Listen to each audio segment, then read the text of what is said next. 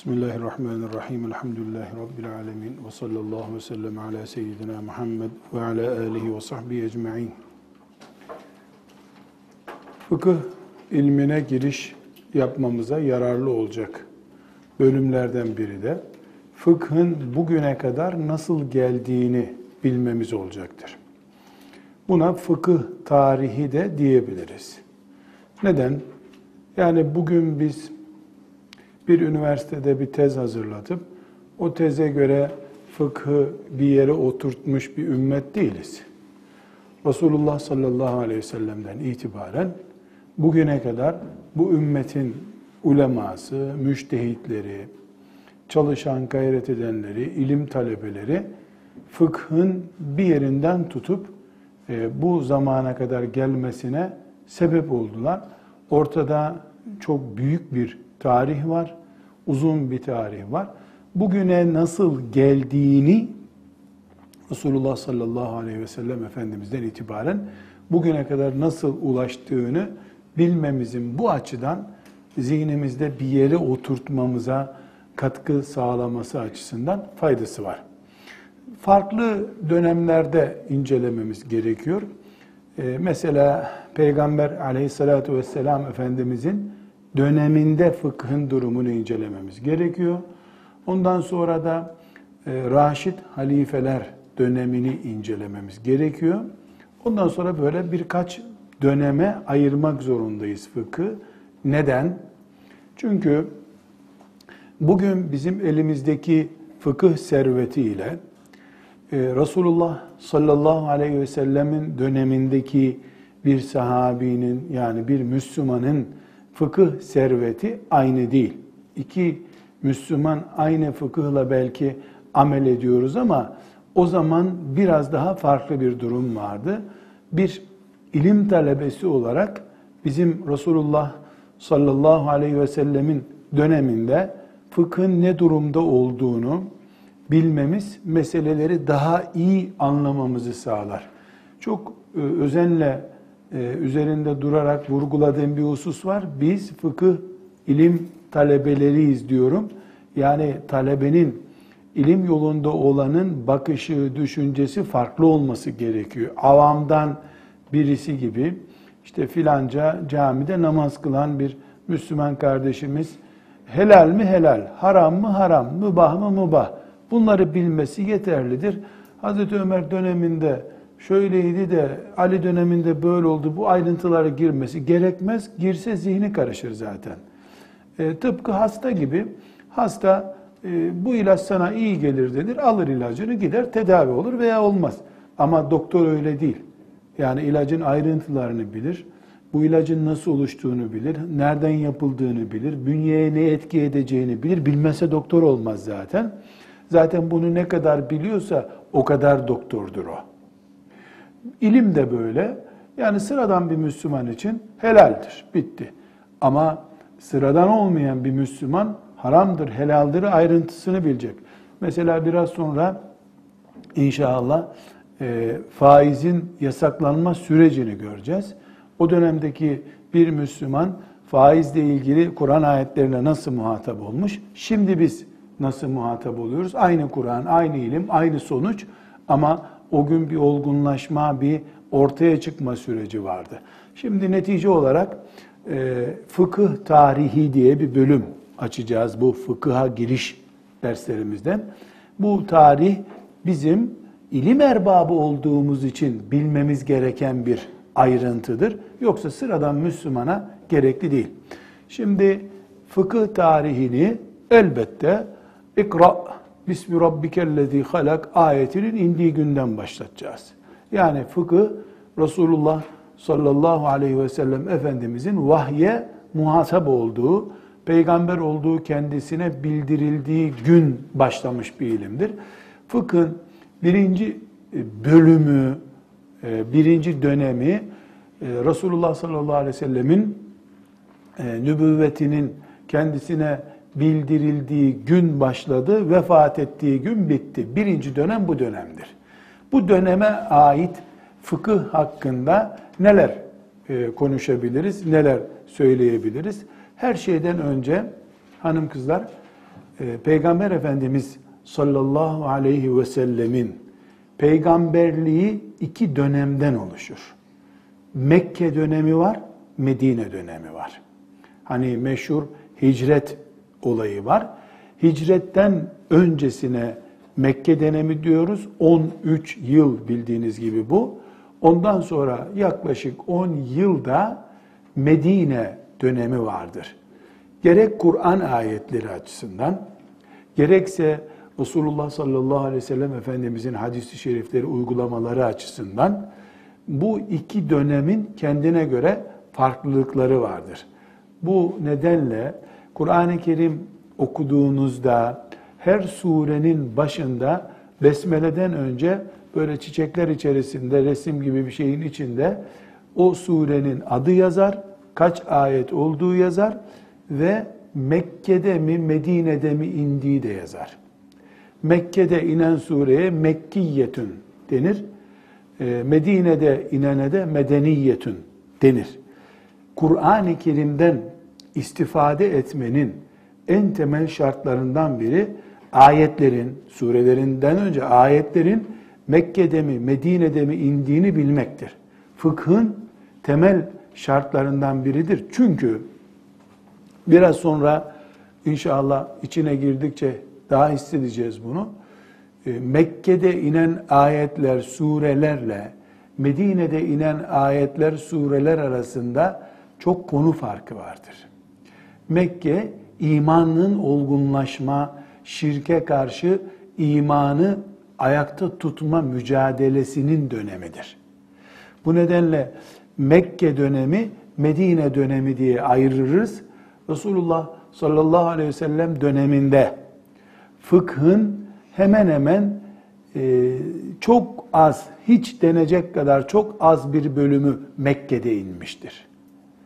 Mekke'de imani konular vardır. Daha önce de ne demiştik?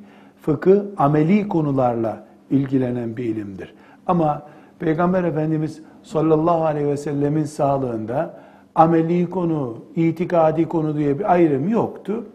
Bu nedenle Mekke'de inen ayetler ve surelerde daha çok imana ait şeylerin, eski ümmetlere ait olayların, e, o günkü müşriklerin tavırlarına karşı gösterilen tehditlerin, cennet cehennem ayetlerinin Mekke'de indiğini görüyoruz. Bugün bizim fıkıh dediğimiz evlilik, boşanma, yeme, içme, namaz, oruç, hac gibi mesela bildiğiniz bir ilmuhal kitabının konularının tamamına yakını Medine'de inmiştir. Dolayısıyla fıkhımızın oluşum veya temellerinin atılma dönemi Medine dönemidir. Çünkü Medine'de e, hac farz oldu, oruç farz oldu, e, helaller haramlar netleşti, alkol haram kılındı, e, faiz haram kılındı. Yani bir ilmihal kitabı, bir fıkıh kitabının neredeyse böyle bir, bir istatistik bir rakam söylemiyorum ama yani yuvarlak bir rakam söyleyeyim. Yüzde 95'i Medine'de inmiştir. Bu nedenle işte bir ayetin medeni mi olduğunu, Mekki mi olduğunu bilmemizin çok faydası var ilim açısından. Mekke'de ve Medine'de Resulullah sallallahu aleyhi ve sellem kendisine inen vahyi insanlara anlatıyor, öğretiyor, tebliğ ediyordu. Bu vahiy neyse Allah ne gönderdiyse onu öğreniyordu Müslümanlar. Bildiğiniz bir e, süreç bu. Ancak e, Resulullah sallallahu aleyhi ve sellem Efendimiz burası çok önemli hanım kızlar. Ashab-ı kiramı karşısına oturup e, ashabım bugün taharet bölümünü okuyacağız. Herkes açsın dersini diye böyle şimdi elimizdeki bir fıkıh kitabı gibi konuları belirlenmiş, ders saatleri belli bir ders yapmadı. Böyle bir eğitim yoktu ne Mekke'de ne Medine'de. Bunun tabii çok farklı nedenleri var. Neden? Bir kere mescidinde oturan bir cami imamı değildi. Onlarca kere cepheye gitmiş bir peygamber aleyhissalatü vesselam. O eziyetler, bu sıkıntılar nereden ashabına oturtup da ders verecek? Bir. İkincisi, şimdi elimizde bir toplu malzeme olarak duran fıkıh ilmi, o gün herhangi bir şekilde müdevven değildi. Ne demek müdevven? Yani derli toplu abdest, namaz, taharet. E, mesela İslam'ın beş şartı var diyoruz. E, bunlardan bir tanesi olan e, hac son ikinci senede indi. Biz onu İslam'ın ilk beşinde görüyoruz ama Peygamber Efendimizin 21. senesinde yani peygamberliğinin 21. senesinde indi.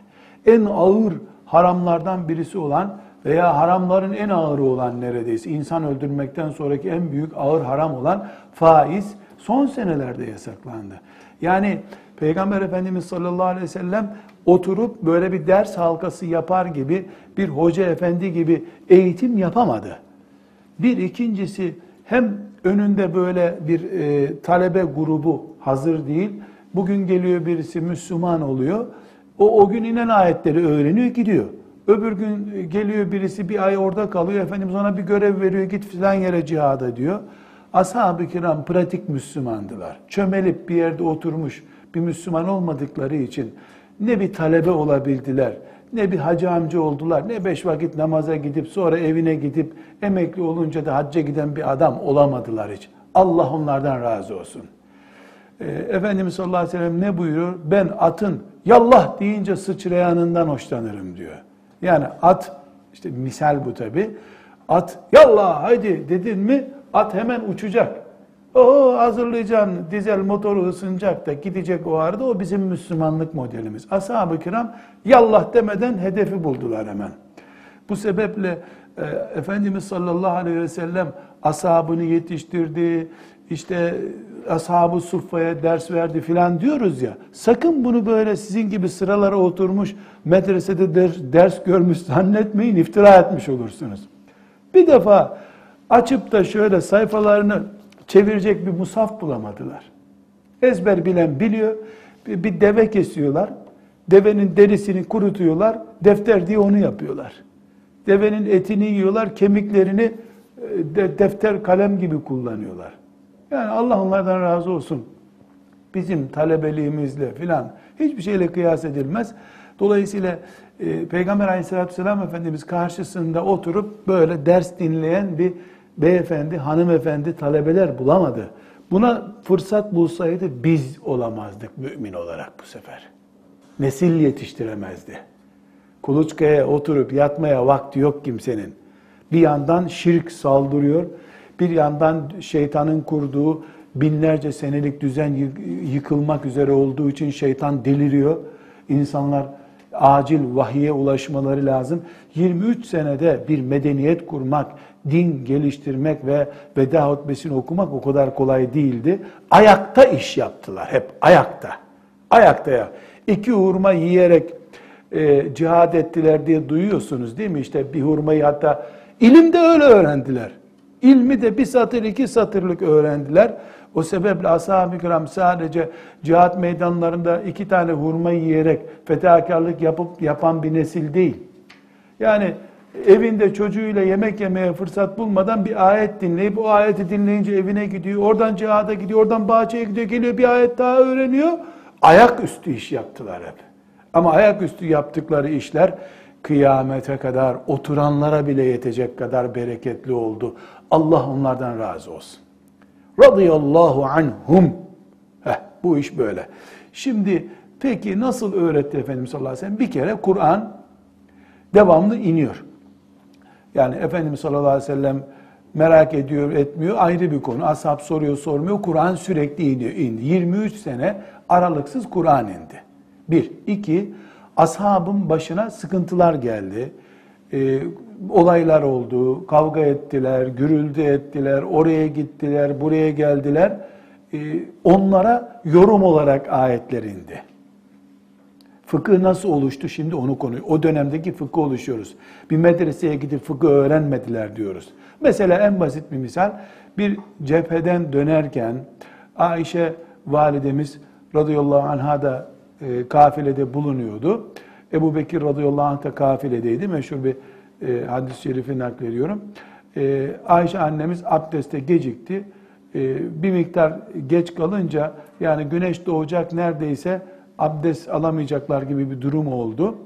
Ee, yani çok böyle bir e, vakit sıkışması diyelim, su yerine gitmeye gelinceye kadar çok vakit oldu. E, Ebu Bekir bile radıyallahu anh kızına fena azarladı. Senin yüzünden Müslümanların sabah namazı gidecek diye. Meğer ki bu Allah'ın bir hikmeti teyemmüm ayeti inecekmiş o arada. Allah teyemmüm ayetini indirdi. فَتَيَمَّمُوا سَعِيدًا طَيِّبًا diye ayet inince anlaşıldı ki Ayşe annemiz de hep bununla göğsü kabarmış ama sayemde teyemmüm indi diye. E, Allah ondan razı olsun. Böyle olaylar oldu. Bu olaylarda hemen ayet indi. Ayet inmeyince Efendimiz açıklama yaptı. Fıkıh karıştırınca ortaya çıkan maden gibi ortaya çıktı böylece. Yahut da ashab-ı kiram merak ettiler. Geldiler soru sordular ama farazi sorular değil. Farazi ne demek? Yani ya valla biz uzaya gidersek uzayda da kıbleyi bulamazsak namazı nasıl kılacağız? Hiç sen trene bindin mi şimdiye kadar? Yok. Ne işin var uzayda senin? Farazi soru bu. Hayali soru yani. Sırf meşgul etmek için, oyalamak için, derdi olmayan geveze insan sorusu. Ashab böyle soru sormadılar. İbn Abbas radıyallahu anhuma ashabın alemi, mutebahhir, deniz, okyanus adam. Diyor ki ashab-ı kiram ıvır zıvır soru sormazlardı diyor. Onun hatırasında 12 soru sorduklarını hatırlıyorum diyor. Yani Kur'an'da bu kadar ayet var. Yeselunek, yeseluneke. Yani İbn Abbas belki 20 soru sordular ama koca sahabi işte böyle var mı sorusu olan diye onlarca sorunun sorulduğu, cevapların verildiği bir meclis hatırlamıyor. Ben 12 soru hatırlıyorum diyor. E, Kur'an'da da zaten yaklaşık o kadar soruyorlar diye cevap verilen ayetler var. Yani ashab-ı kiram dert ettikleri şeyleri ve eve götürünce amel edecekleri şeyleri sordular. Resulullah sallallahu aleyhi ve selleme. Resulullah sallallahu aleyhi ve sellem de ya kendisi cevap verdi ya da bilmiyorum dedi. Ayetin inmesini bekledi. Ayet indi cevap verdi. Yani o dönemde ilim yahut da fıkıh, ilim ve fıkıh aynı manada kullanıyoruz.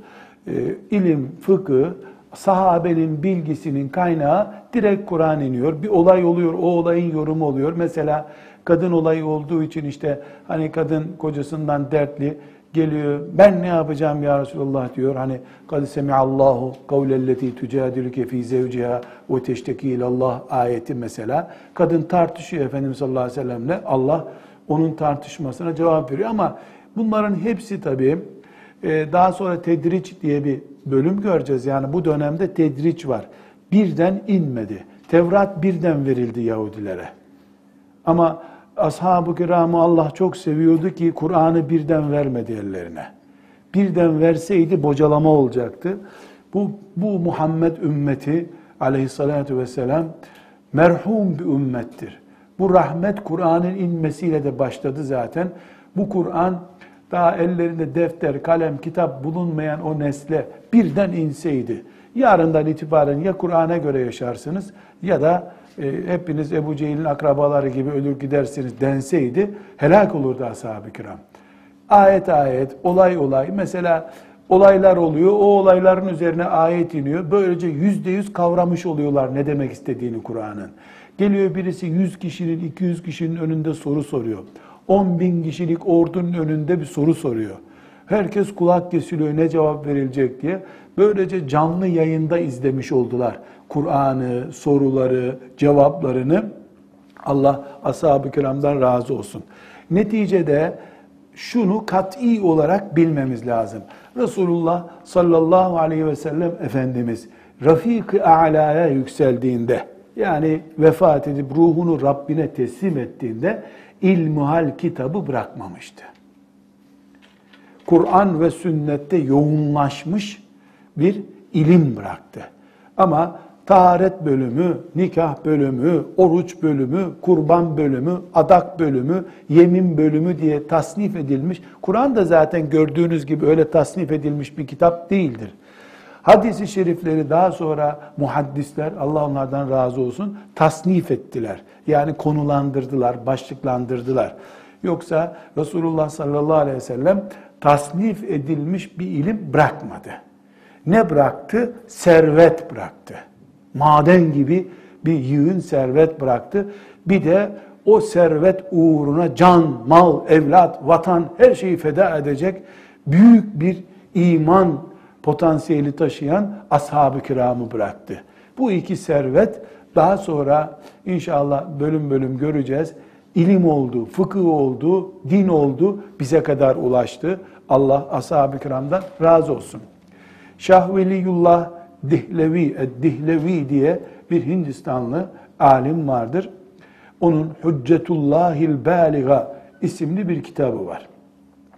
Yani şu andaki seviyenize göre çok ağır denebilir ama ileride inşallah kendi kendinize fıkıh konularını mütalaa etmeye başladığınızda bir miktarda Arapçanın belagatından anlıyorsanız aklınızda olsun muhakkak defterinizin bir kenarına yazın.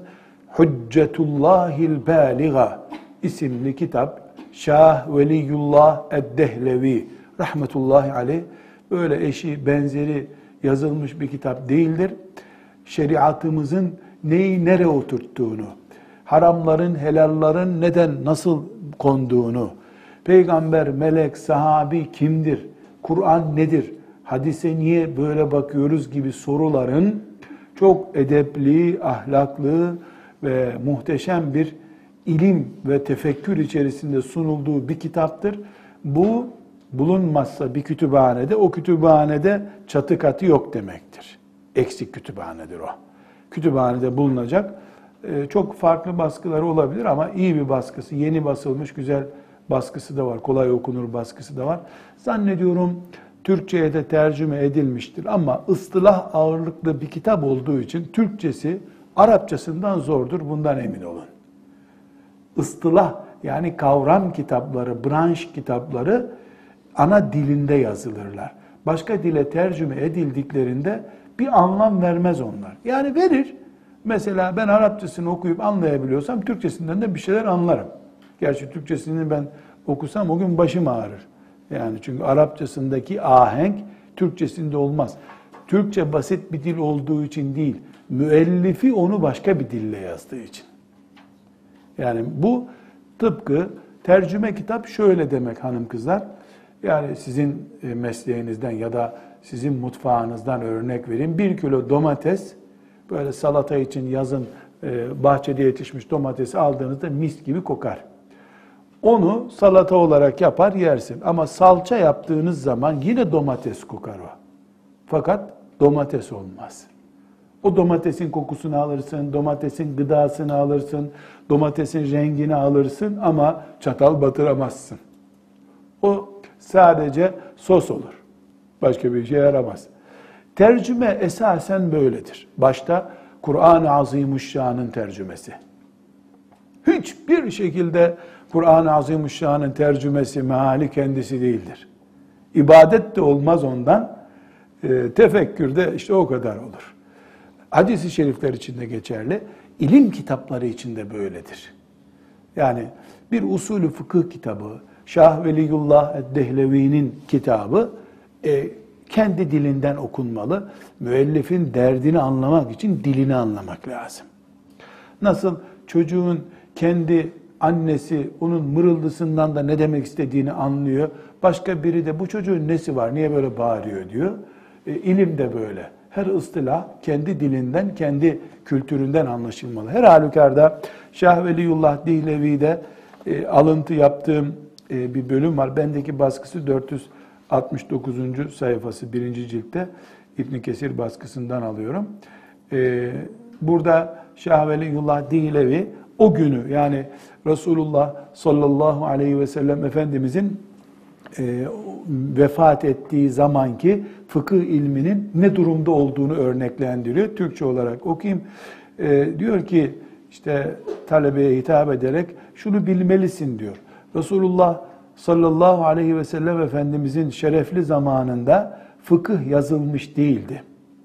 O gün hüküm öğrenmek isteyenler de şimdiki fukahanın yaptığı gibi açıyorsun Firis'ten şu sayfayı buluyorsun. O şekilde bir şey bulamıyorlardı. Yani nasıl biz açıyoruz mesela adak yaptım. Adamın koyun mu keseceğim, deve mi keseceğim? Açıyorsun ilmi halden adak bölümüne bakıyorsun. Ashab-ı kiramın e, böyle bir imkanı yoktu diyor. E, bir şey öğrenecekleri zaman, bir şeyi merak ettikleri zaman bunu açıp Kur'an'dan bulmak zorundaydılar. Ya da birbirlerine soruyorlardı. Sen Resulullah'ı gördün mü nasıl yapardı bu işi diye. Bu şekilde diyor. Ne yaparlarsa yapsınlar, e, yani bir, bir hususta ellerinde derli toplu döküman yoktu. Mesele şuydu diyor. Resulullah sallallahu aleyhi ve sellem abdest alıyordu ve abdesti örnek veriyor burada. Onlar da abdest alırken onu seyrediyorlardı. İlmihal, fıkıh, din dedikleri buydu onların. Görüyorlar, gördüklerini yapıyorlar. Namazda Resulullah'ı seyrediyorlardı. Namazda aynı şekilde kılıyorlardı.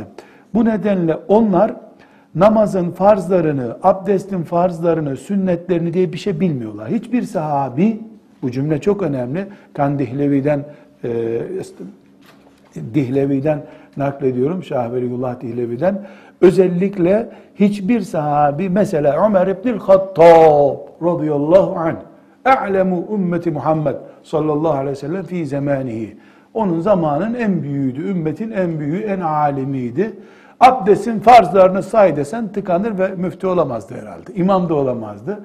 Ashab-ı kiram abdestin farzları, sünnetleri diye bir şey bilmiyorlardı.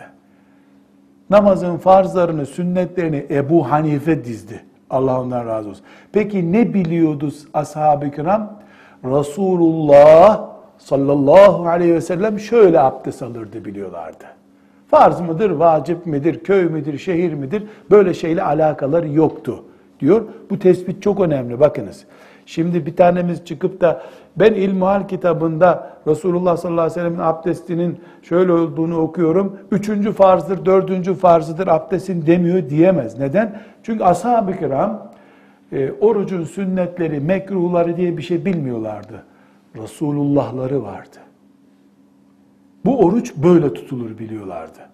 Farz, mekruh, sünnet onlar için öyle bir ölçü. Çünkü bir saniye Resulullah'a ters yapsalar helak olacaklarına inanıyorlardı.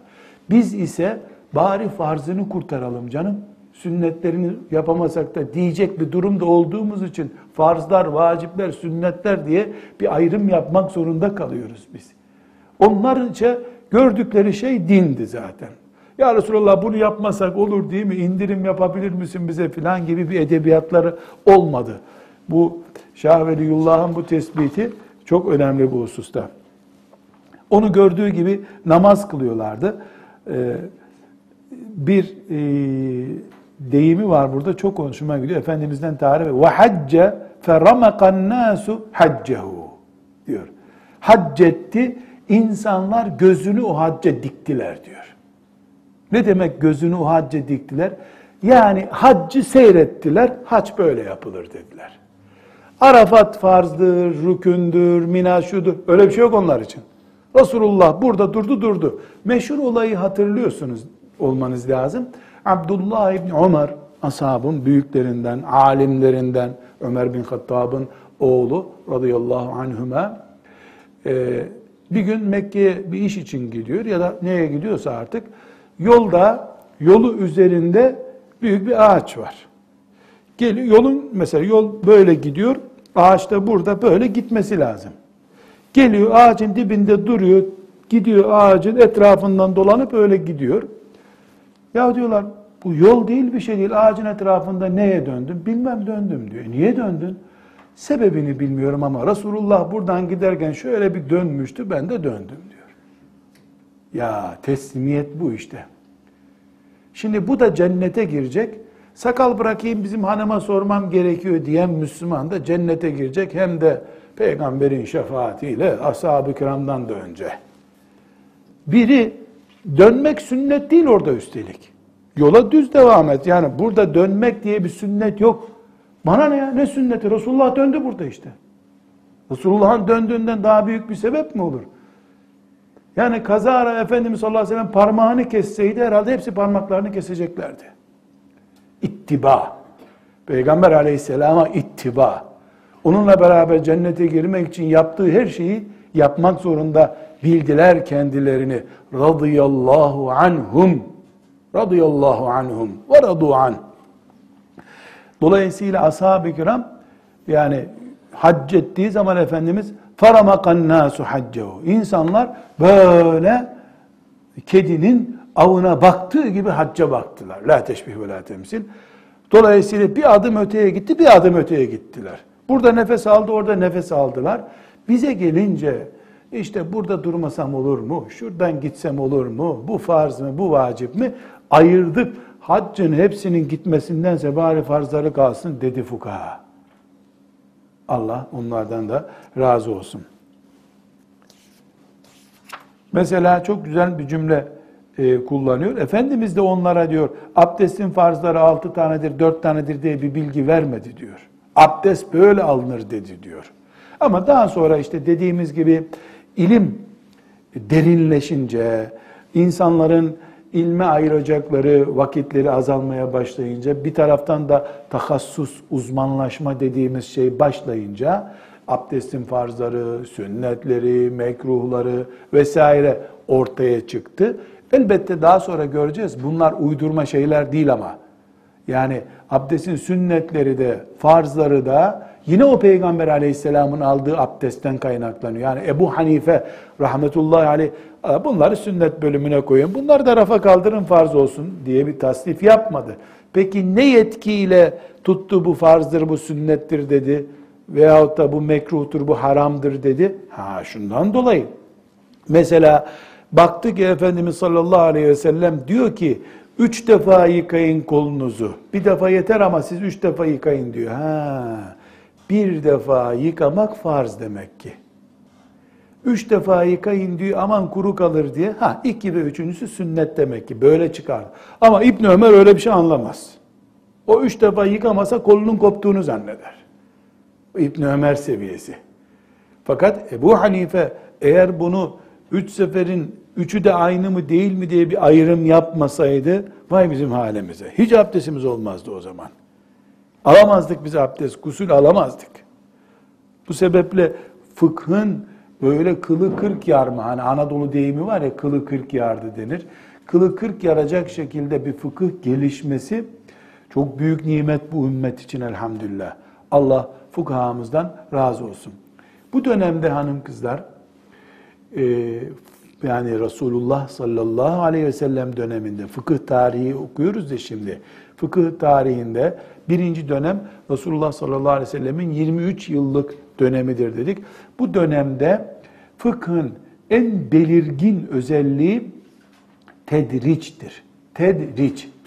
Tedriç e, basamaklandırma, seviyelendirme, kademelendirme anlamlarında bir ifadedir. Bu şu demek. Yani namaz bile, namaz ve benzeri ibadetler birdenbire inmedi. Konular dağınık dağınık geldi. Mesela İslam, şimdi biz öğreneceğimiz zaman İslam'ı önümüze alıyoruz Kur'an'ı, fıkıhı neyse İslam budur diyoruz. Alıp gidiyorsun İslam'ı. Ama Peygamber Efendimiz sallallahu aleyhi ve sellemin mesela e, peygamberliğinin 10. senesinde bugünkü İslam'ın yüzde beşi bile yoktu.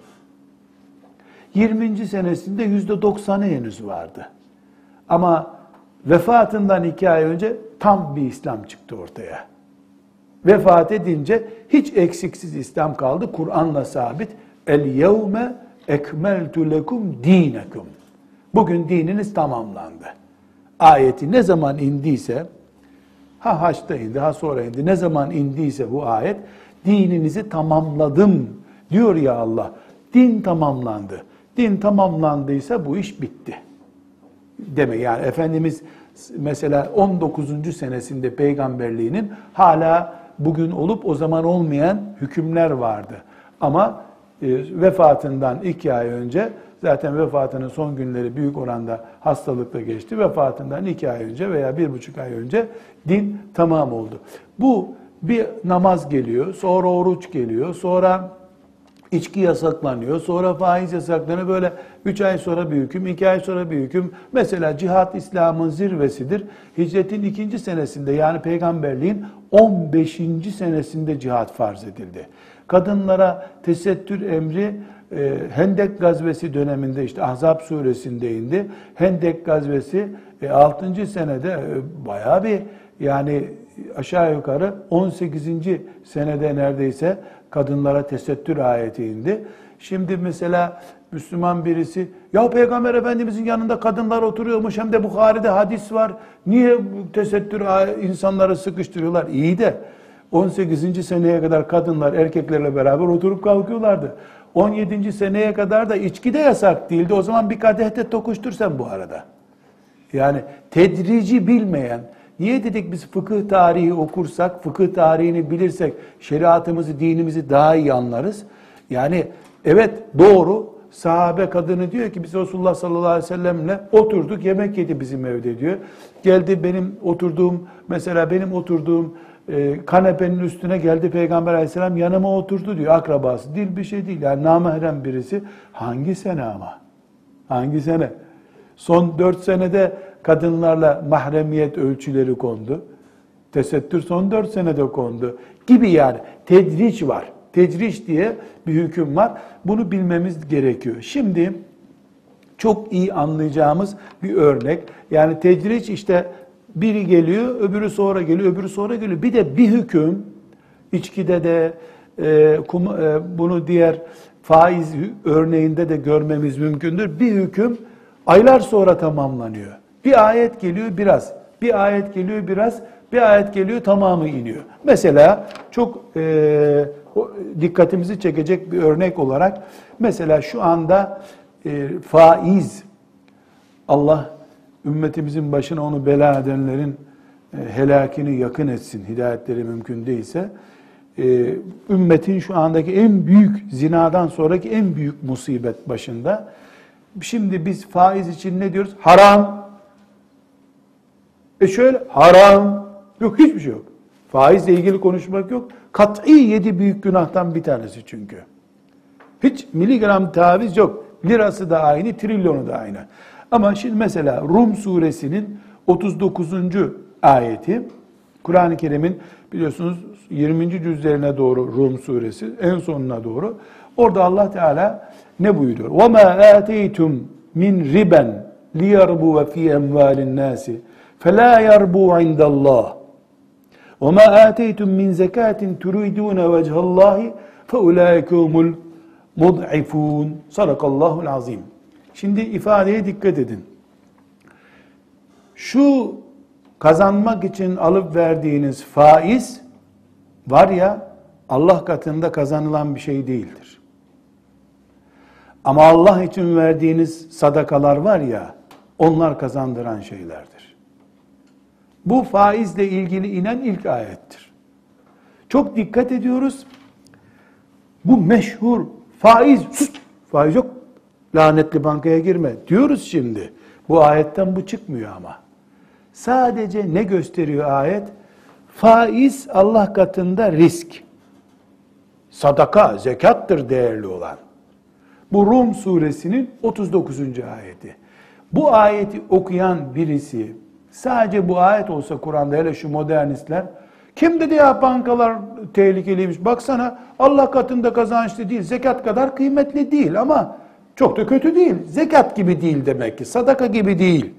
Neredeyse iyi bir şey ama sadaka kadar değil diye çıkarır bundan.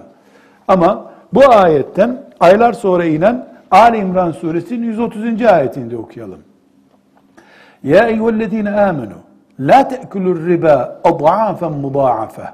Vettekullaha leallekum tuflihun. Sadakallahul azim. Ey iman edenler! Faizi kat kat çoğaltarak yemeyin. Allah'tan korkun ki belki kurtulursunuz. Ayet faizi yasaklıyor mu? Hayır. Bire elli almayın faiz ediyor. Hala yasak yok. Neden? Çünkü tedriç devam ediyor. Birinci ayet neydi? Zekatla, sadaka ile ölçüldüğünde beş kuruş etmezdi. Allah katında beş kuruş etmez bu. Kazanamıyorsun Allah katında. Sadaka verirsen kazanıyorsun. İkinci ayet Ali İmran suresinde indi. La tekulur riba ed'afen mudaafeten. Kat kat almayın şu faizi. Yemeyin böyle bir parayı. Bundan çok rahat ne anlaşılıyor? Nitekim belli esnek olmayı Müslümanlık zanneden bir grup işte filanca oranı aşınca, çift haneyi aşınca faiz haramdır. Minik faizler helaldir gibi batıl, sapık dalalet bir görüşe kapılabiliyor. Aklınca da bu ayetle hükmediyor.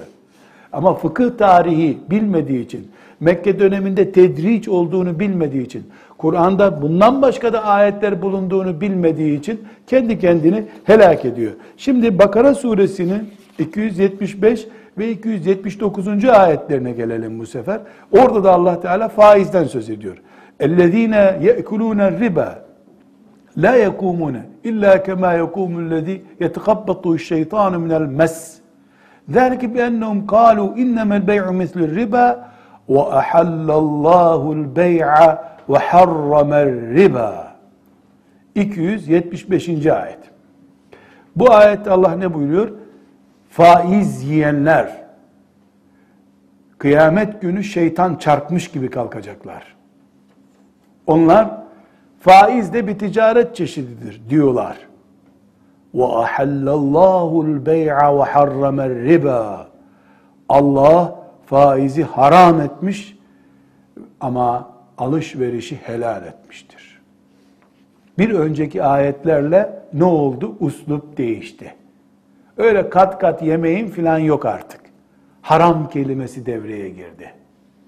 Nitekim ayet devam ediyor. Ee, mesela 278. ayet Ya eyyühellezine amenu tekullah ve zerû mâ bekiye miner riba in kuntum mu'minin. Ey iman edenler faizi bırakın. Eğer müminseniz. İş ne oldu? Haramlıktan imanınız var mı yok muya gitti. İlk ayet neydi? Zekat kadar kaliteli bir iş değil bu canım. Şeklinde anlaşılıyordu. İkinci basamakta ne yaptı ayet? Bunu kat kat yemeyin. Üçüncü basamakta şeytan çarpışa dönersin. Allah bunu haram etti. Mümin sen bırak bunu dedi. 279. ayette ise bakıyoruz fe illem tef'alu fe'zenu bi harbin min Allah ve Resulü. Eğer faiz bırakmazsanız bilin ki Allah'la ve peygamberiyle savaşacaksınız demektir. Böylece faiz dosyası kapandı. Neyi gördük bu üç ayet kümesinde? Bir hükmü Allah'ın zamana yayarak nasıl oturttuğunu gördük. E biz de şimdi böyle yapsak yavaş yavaş bankalar işte yavaş yavaş faizi düşürse olmaz. O Mekke döneminin, Medine döneminin fıkhının kuralıdır. Şimdi İslam tamdır. O gün cahiliyeden geliyordu insanlar. Geçmişi olmayan bir İslam yaşıyorlardı. Her şey sıfırdan başlıyordu. Sen bugün kulağına ezan okunmuş bir insansın. Mümin bir anne babanın çocuğusun. Senin şimdi böyle tolerans bekleme hakkın yoktur Allah'tan. E ben istiyorum, ben böyle uygulayacağım dersen, leküm dinüküm veliyedin. E kimseye Allah'ın muhtacı yok. Herkes kendi kendine hesabını vereceği bir tarafa gidiyor. Ne dedik? Fıkhın tarihini öğrenebilmek için önce Resulullah sallallahu aleyhi ve sellemin hayatında e, fıkhın nasıl işlediğini görmemiz lazım. Evet bugünkü gibi abdestin farzları, sünnetleri diye bir tasnif yok ama fıkhın temeli var. Birinci kuralı da fıkhın, fıkıhta tedriç var. Yani kademe kademe. E, işte oruç 15. senede geldi. Zekat 16. senede geldi. Cihat 15. senede geldi. Hep adım adım. Ama önce iman geldi. Kimin iman edip etmediği önce belirlendi. Biz iman ettik deyip onu ispat edenlere şeriatını indirdi Allah. Şimdi uygulayın dedi. İkinci özellik bu dönemde kıyamete kadar da geçerli olmak üzere Allah ümmeti Muhammed'e zorluk ve külfet vermedi. Altından kalkılamayacak dağ gibi bir ibadet olmadı bu ümmette. Mekke döneminde de olmadı, Medine döneminde de olmadı. Ve bir başka özellik, Mekke döneminin özelliği, tek kaynak vahiy. Halbuki biz fıkhın ne dedik? Kıyas var, icma var, maslahat var, Medine ehlinin ameli var. Daha sonra göreceğiz. Bir sürü bir sürü kaynakları var. Ama Mekke, e, Mekke ve Medine döneminde Resulullah sallallahu aleyhi ve sellem vefatına kadar tek kaynak vahiydir. Allah ne diyorsa o, Allah'ın sesi olan Peygamber aleyhissalatü vesselam ne diyorsa o. Resulullah sallallahu aleyhi ve sellem de o tek kaynağın seslendirmecisi, mübelli, tebliğ yapıyor. Bir başka özellik Mekke döneminde o gün meydana gelmemiş bir olay yok fıkıhta. Yani teorisi yok fıkhın, kendisi var. Şimdi ise olmuş, olmamış, ileride olacak, belki olur, belki olmaz konularla doludur fıkıh. Ama o zaman ki fıkıh, Resulullah sallallahu aleyhi ve sellemin ashabına öğrettiği fıkıh olmuş şeyler. Pratiktir, hepsi pratiktir. Mekke döneminin, Medine döneminin özelliği bu. Ve bir başka özellik o döneme ait, o dönemin fıkıh dili herkesin anlayacağı, sıradan insanların anlayacağı bir dildi. Astronomik dil kullanmadılar. Daha sonra fıkıhın anlaşılması için bir sürü usul öğrenilmesi, mantık öğrenilmesi gerektiğini göreceğiz. Neden? Çünkü fıkıh ilim haline gelince daha sonraki asırlarda e kendine mahsus bir literatürü çıktı fıkhın bu sefer. Ama ashab-ı kiram biraz önce örnek ver. Farz, vacip, sünnet, tahrimen mekruh, tenzihen mekruh. Hayatta hiçbir sahabe tahrimen mekruh mudur, tenzihen mekruh mudur duymadı, bilmedi. Sevmedi Resulullah bunu bildi o kadar. Tahrimen, tenzihen onun için önemli değil artık. Ama sonraları ne oldu? Milyonla meseleler ortaya çıkınca bu tahrimen mekruh mudur, tenzihen mekruh mudur, faiz mi daha ağır günahtır, kumar mı daha ağır günahtır? Bunu konuşmak zorunda kaldı. Ee, Resulullah sallallahu aleyhi ve sellemin ümmeti sallallahu aleyhi ve sellem. Bu dönemin en önemli özellikleri bunlardır dedik. Hangi dönemin? Resulullah sallallahu aleyhi ve sellem döneminin e, tekrar bu dönemi konuşmaya devam edeceğiz inşallah. Ve sallallahu ve selleme ala seyyidina Muhammedin ve ala alihi ve sahbihi ecma'in velhamdülillahi rabbil alemin.